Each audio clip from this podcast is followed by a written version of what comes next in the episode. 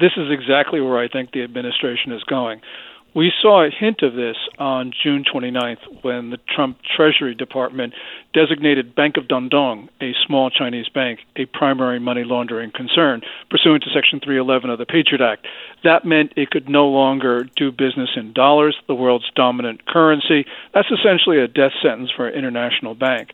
That um, as significant a step as it was, really is only a signal because there are large Chinese banks that have also been money laundering for the North Koreans, and the Trump administration didn't designate those. So, for instance, Bank of China, one of China's big four banks, um, was named in a 2016 UN report for devising and operating a money laundering scheme in Singapore for North Korea. And as big as Bank of China is, and it's the world's fourth largest bank by assets, it's probably not the biggest Chinese institution that has been cleaning up the cash for Pyongyang. Um, so there is a lot of uh, there are a lot of targets out there for the Trump administration to take down, and I hope that he does that because only when he does that will he impress Beijing about the seriousness of his efforts to disarm the North Koreans.